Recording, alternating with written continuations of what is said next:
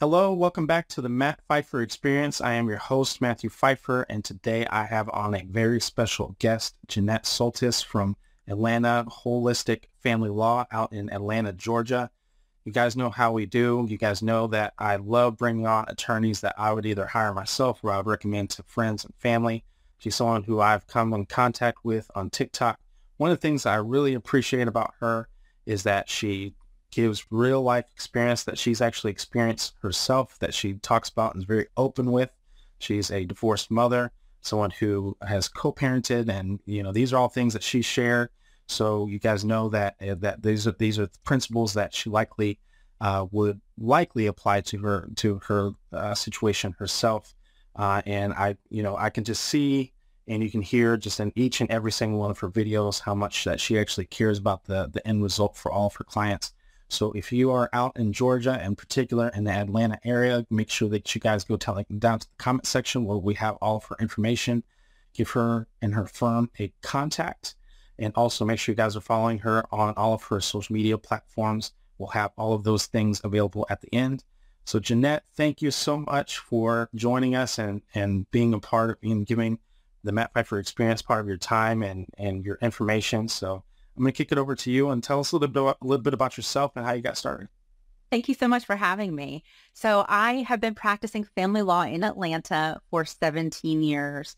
I actually, I majored in education, thought that I wanted to teach, did my student teaching, and it was not for me. So I went to law school for the purpose of practicing family law.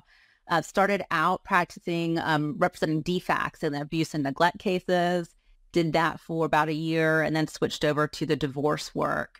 And I was a, a divorce litigator for about fifteen years, uh, focusing on highly contentious child custody cases, a lot of the high conflict. And then very recently, a year and a half ago, I launched my own firm where I am wanting to move towards more low conflict approaches in divorce and family law cases. Well, um, you know, it's, I, one of the things I always say every time we have an attorney on here is that it seems like everyone backs into being a divorce attorney. They love it once they're in. Most of them love it once they're in, but then no one where it's rare that I've met anyone that says that that's where they started out. But um, go back into your education days. Like, what type of teacher were you planning on, on becoming? I was planning on teaching high school.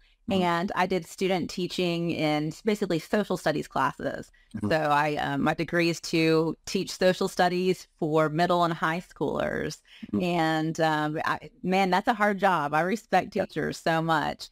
Um, so I decided that wasn't for me. I started thinking, okay, what else can I do? I know that I want to help kids, help families. So I thought about, should I become a therapist, or, you know, hey, I could go to law school and practice juvenile law, or, you know, something related to families. So that's how I ended up here. It's, you know, it's funny because that, that's uh, actually how I became a therapist. I initially wanted to be a um, school psychologist, school psychologist, oh, really? Or a therapist. And then um, you start to realize when you're in it that if you really actually want to help out the kids, you actually have to help, help out the parents.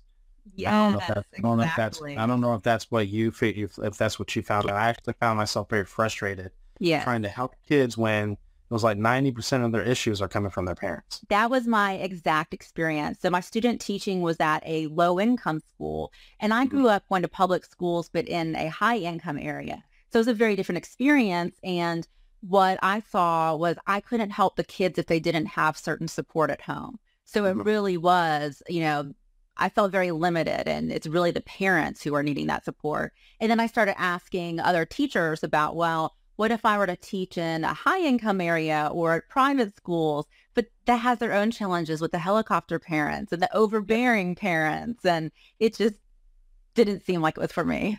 And I imagine like there's still some aspect of teaching that you're still able to do. I mean, obviously you teach on TikTok. Do you go live on TikTok as well?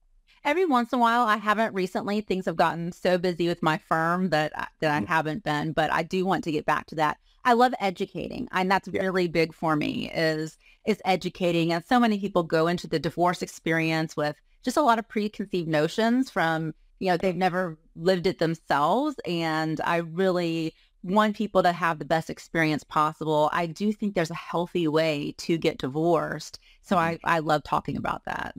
Speaking of which, uh, I, I'm glad that you brought that up because uh, because I do want to talk about that, because a lot of people who listen to me, who follow me, are, are more along the high conflict. There's a handful that are on the low conflict or, you know, medium conflict. Um, mm-hmm.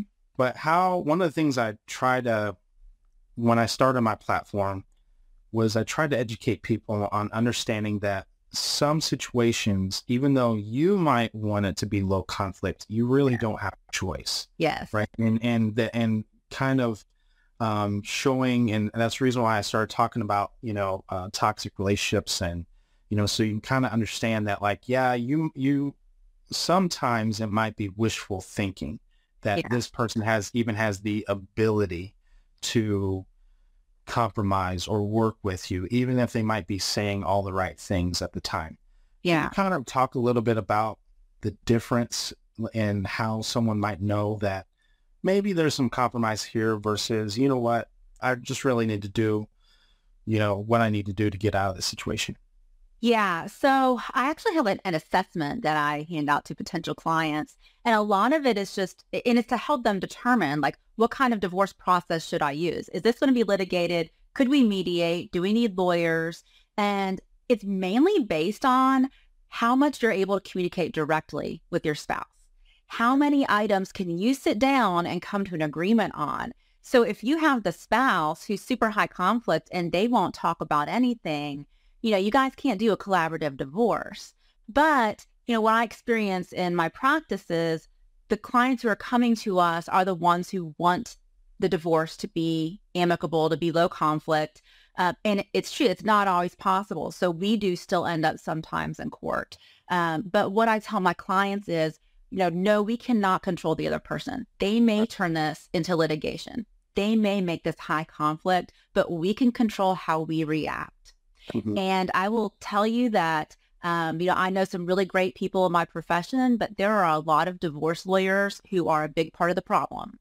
Yeah. And um, I think, honestly, I think they're also the high com- conflict personalities. Mm-hmm. And um, what I see is that like kind of attracts like. And so the high mm-hmm. conflict personality often hires that lawyer with that same personality. Um, and so, you know, a lot of the things that I'm sure you teach about how to communicate or not communicate the high conflict personality, your attorney needs to do the same thing, you know, and mm-hmm. kind of gray rocking and, you know, mm-hmm. not getting provoked. Because if you go and hire that high conflict attorney, then you're just spending tons of money on basically a pissing match, right, between lawyers, and it's not getting you anywhere.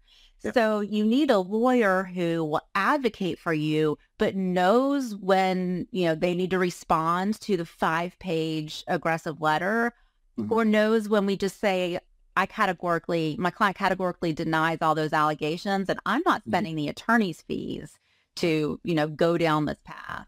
Yeah. What about the opposite end? I've also worked with people who are on the opposite end where it was very clear that there was abuse there, and their lawyer would say, well, just go talk to them. Just trying to work something out with them. Just and like essentially sending them right back into the lion's den, you know, when it, when sometimes it was even potentially a dangerous situation. Um, what, you know, what do you say about those type of things? And, you know, uh, I know in, in my situation, I've, I've actually encouraged people to, you know, at least consult some other attorneys on how they would handle those type of situations, because it was, you know, because one of the things I tell people is that when you're going through a divorce, especially if it's high conflict, it's potentially the most dangerous part of the relationship, because that person Absolutely. starts to realize that they're losing control. And, yeah. you know, and that's when you really start seeing like the, you know, people's, you know, evil side potentially coming out, that sort of thing. But what, that's what are your dangerous time in domestic mm-hmm. violence is leaving. Yeah. What, what about, what, what do you, what, what are your thoughts, and what, what's been your experience when, you know, if they may have a lawyer that kind of encourages them to like schmooze them over? Or I had, I had one client that their, their lawyer said, uh, you know, you know how to talk to them, you know what buttons to press, you know, and, in a way to, uh, essentially what I said was that sounds like this lawyer wants you to do their job. Yeah. And there are some relationships where there's no way you're going to be able to have a healthy conversation. Um, a lot of them, right? I, in so many situations, you do need all of the communication to go through lawyers, especially if there's a history of abuse and also manipulation. And I, I see situations where um, the other person, they know exactly how to manipulate you and end up getting what they want. And then, you know, if my client's talking directly to them, my client comes back to me and it's like, I can tell they're feeling guilty for the situation the other person put themselves in. And I'll be frank and I'll say, I can see that, you know, they know how to manipulate you and that's what's happening. You really need to limit your contact and communication and go through the lawyers. What are some of those key indicators for you from the outside looking in that a listener might recognize, might say like, you know what, that's what exactly what my soon-to-be ex-person is doing to me? Like what, what, what are some of those key indicators? I think if you feel a lot of guilt after you talk to them, you know, they, they gaslight, like if you wonder if you're crazy and, mm-hmm. or if you feel a lot of guilt and you're feeling guilt because of their situation or because of actions that they took, mm-hmm. and that's when there's just a lot of manipulation going on. Yeah, absolutely. Let's talk about a little bit about dating. Um, CrossFit's, let's actually, let's, before we get into post, um, divorce, um, you know, a lot of people date while they're still going through the divorce, maybe separated, maybe they haven't even left the house. Mm-hmm. Do those type of things impact the divorce process? What, what is, uh, you know, what's your kind of direction or guidance in situations like that? So it does impact the divorce process, but not in the way that a lot of people think. Um, a lot of people will think, oh, the judge is going to hate my spouse because they're dating someone. And we need to spend a lot of time and money digging up evidence of this and putting it in front of the judge. No, I mean, right or wrong, the courts are desensitized to this. I, you know, they hear so much every day. So it's not going to help you with division of property. It's not going to even help you typically with custody unless, you know, really bad things are happening around the kids. But where it does really affect the divorce is it can be so triggering to the other spouse that it makes it more high conflict. It makes the other side less willing to negotiate, um, or it can be just really harder to get to a settlement. So, um, you know, I advise clients hold off. Um, and, and a lot of times my clients don't listen to me and, you know, we do the best we can. And, and even in those situations, we typically do reach a reasonable settlement, but a lot of times it takes more time to get there because of the emotions the other person's going through. One of the things I've noticed, I don't know if you've seen this, uh, and if so, obviously you, you can speak to it, but I noticed that the person who's going through the divorce will make decisions about the divorce as if they're going to be with that new person forever. Yeah. Even though they may have only known that person for less than a year.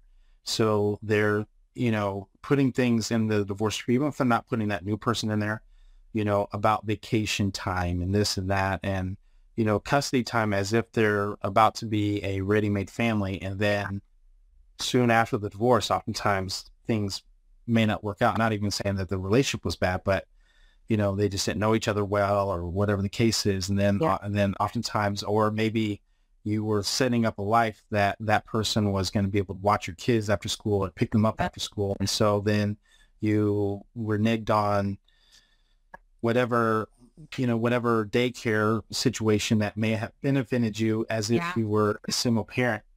I um, it less yeah. yeah. Yeah. Mm-hmm. I had, I recently had one where a party just assumed they're going to be able to get Um, buddy passes to fly easily to see the kids because of the person they're dating. Like, yeah, yeah, you know, that that's not likely to last long term. Maybe it will, but yeah. it may not. Yeah, you haven't had enough enough vetting process yet at that point. Yeah, and there's so much transition that happens. Um, and this is Matt I can speak to personally because I started dating my husband when he was very soon after divorce, and I was able to see like. you know, what that transition is like because I had been out of, you know, that situation for a while and what it's like dating someone while they're figuring out how to be a single parent. And mm-hmm. it worked out for me, but um, looking back, it's like, okay, so people need some time to figure out their new normal. Yeah, absolutely. Well, if it's okay with you, I know um, we, you know, I don't know if you've seen my Am I the Asshole segments. Yeah. There's, okay. only been a handful of, uh, there's only been a handful of times I've actually read them to um, guests, but I felt like this one was potentially uh, a really good one for you because um, because of the dynamics of the story, but also Uh, I actually didn't, I picked this one, but I didn't even really realize it till the end because they, but this situation happened in Georgia. So I really, yeah, I think it's fitting.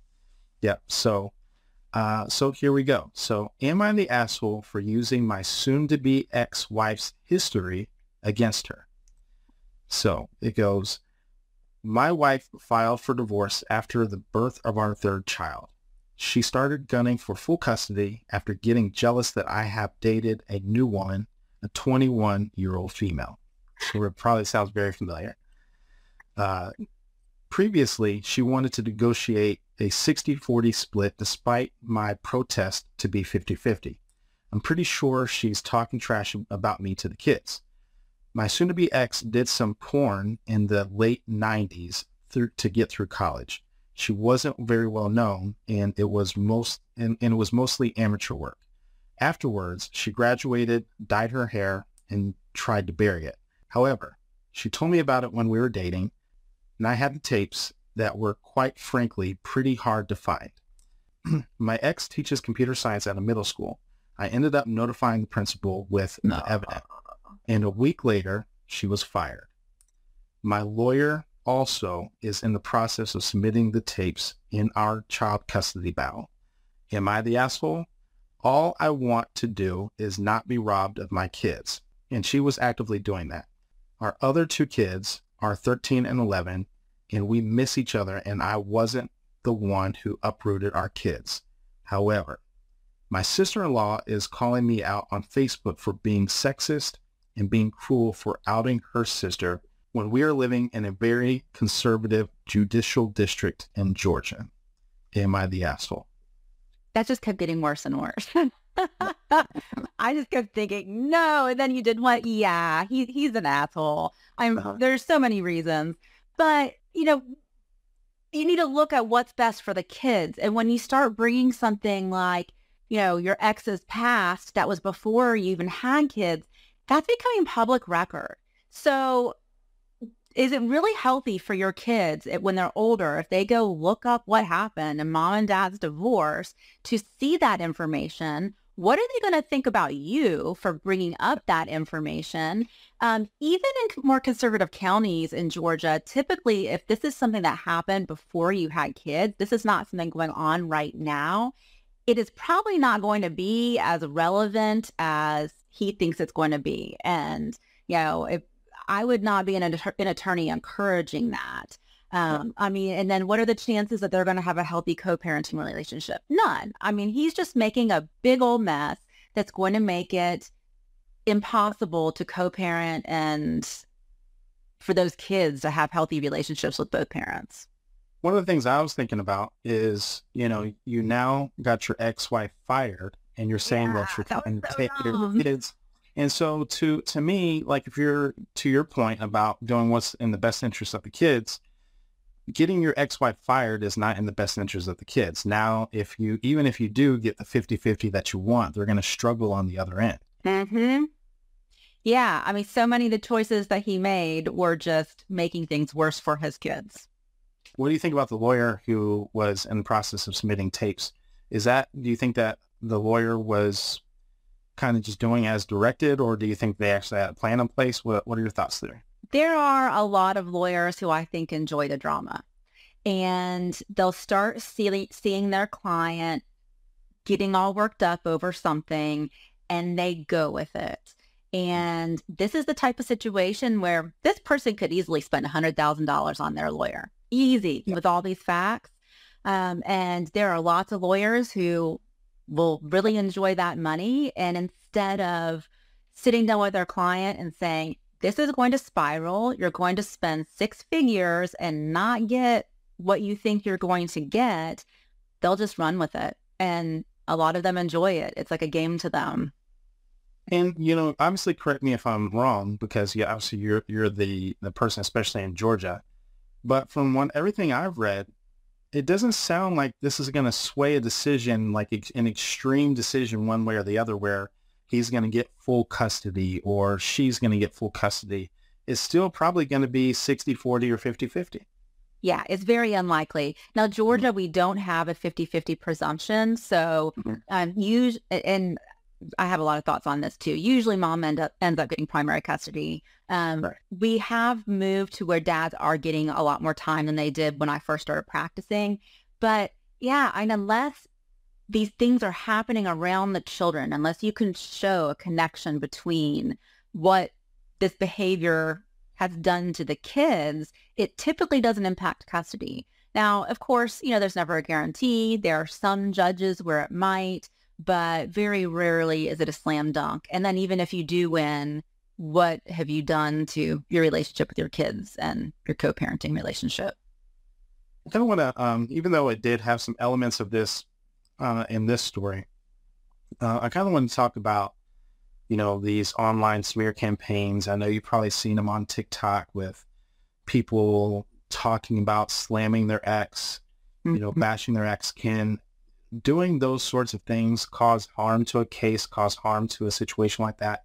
You know, do judges yeah. look at that as a negative? What what do what what is what happens there? Absolutely. And one of the factors in the Georgia custody statute for what judges look at for custody is being able to nurture and foster a healthy relationship with the other parent. So if you have someone who's going online and bad mouthing the other parent, it, you know, it's pretty easy to conclude they're probably going to badmouth that other parent to the kids. It's really yep. best to not talk about your case at all on social media, um, because typically it's going to be harmful. And I can't think of one time where it's actually been beneficial to a client. Right. What's interesting, one time, um, this was a few years back, but uh, I actually said something about this online, and Uh, and I started getting all, so I started going viral for the wrong reasons, uh-huh. and, and and started getting all sorts of hate. Matt Pfeiffer is telling victims to be silent and this mm-hmm. and that. And like, no, well, speak to your therapist, speak in yeah. groups, speak in, you know, um, you know, where in places where those things are, are meant for, mm-hmm. you know, but, um, but yeah, it one hundred percent can, one hundred percent can backfire, but Where's that, where would you say from your standpoint, from a legal standpoint of, where's that fine line of someone, quote unquote, sharing their truth? Or you hear people say, well, the world needs to know that this is a bad person. Um, mm-hmm. You know, what, what are your thoughts on that? And, you know, is that valid when it comes to court or divorce? The time to do that is definitely not when you have a pending divorce or custody case. I mean, that is just, it's just going to hurt you. Um, and, you know, maybe once things have settled and, you know, the dust has settled, it sounds like, you know, we're talking about litigation here, but, you know, once everyone has moved on, maybe it can make sense to share your truth. And, um, you know, that can be important, but you do always have to weigh, you know, how that could impact your personal life and, and what is your priority? Um, because, you know, might you end up in a custody modification later? You know, just because the divorce is done doesn't mean that, um, you know, you're not going to be back in front of a judge. So um, I can't, I, you know, I can say I would never want a client to be sharing things during their case. And then afterwards, you just have to make a decision on um, how important is this to you? Yeah. We, we talked a lot about litigation and high conflict and that sort of thing. Um, even though you're someone who wants to present as, uh, wants to, you know, is encouraging, I should say, um, low litigation, low, you know, low conflict, you know, healthy co-parenting, um, where for someone who might be listening and they're like, well, maybe, maybe there is some hope that me and my significant other can do that. What would be the starting point? Because the, you know, the reality of it is that obviously people are going through a divorce, so they definitely don't get along. Yeah. You know, and probably about some major points. If someone said, if someone wanted to see if there was a glimmer of hope that this could be potentially be something that, that can be done between them, maybe it's their ex, or maybe they're about to go, about to be their ex, how would they know that there might be some glimmer of hope? Great question. Um, you know, it depends a little bit on, you know, do they communicate at all? You know, has there been domestic violence? Has there been, you know, extreme manipulation? Um, a lot of my clients come to me already having basically hashed out their agreement with their spouse.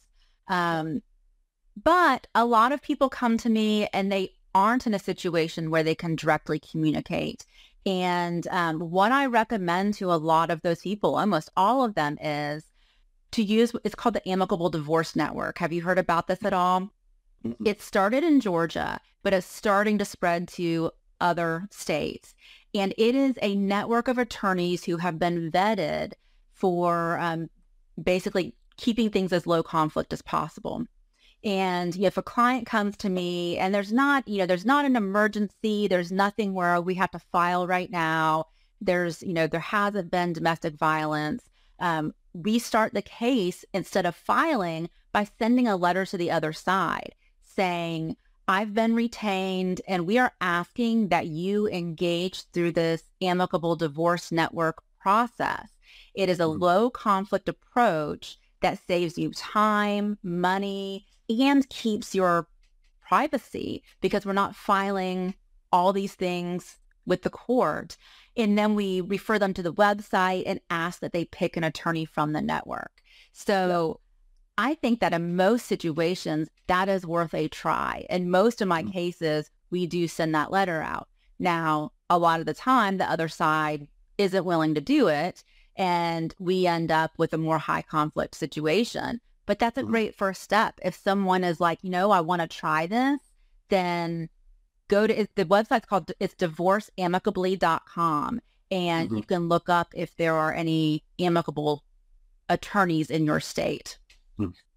So uh, what's that saying? Um, walk uh, walk quietly, but carry a big stick or something. Yeah, like, not, yeah. Like, you know, so, so, it's, so it sounds like, you know, you want to be, you know, offer that, but also, you know, understand, just like you said earlier, that you have no control over the other person, and, yep. and be prepared if it doesn't go that way, that, you know, that you have a fight on your hands, but either way you're prepared. And at least that was something that you tried. Exactly. And I always believe in just being the one to take the high road, doing the right thing. I really do believe that that always puts you ahead. So I think that at least you know that you tried that approach and mm-hmm. um, did everything that you could to keep it that way. Yeah, absolutely. Well, Jeanette, thank you very much. This has been an, uh, a great, great interview, great, great opportunity. I'm sure that a lot of people have taken a lot away from this and a lot, a lot away from you. Um, tell people where they can find you at, maybe your website, um, your handles on all social media platforms if they want to know, learn more about you. Uh, where can they find you at? All right. Our website is A T L holistic family law dot com. I'm on TikTok, same as A T L Holistic Family Law. I'm on Instagram, and I'm on Threads with a few other people. I'm not posting there much. I'm on YouTube as well, all that same handle. Awesome. Well, Jeanette, thank you very much. And if you are listening to this, or if you're watching this, make sure you guys go down to the comment section. Let us know how much you have enjoyed Jeanette's knowledge. Let us know something that you may have learned from her. Also, make sure you guys go to all of her handles. Make sure you guys follow her, encourage her. Uh, and if you're in the state of Georgia, make sure that you guys contact her for a consultation. With all that being said, thank you very much. And we will see you in our next episode.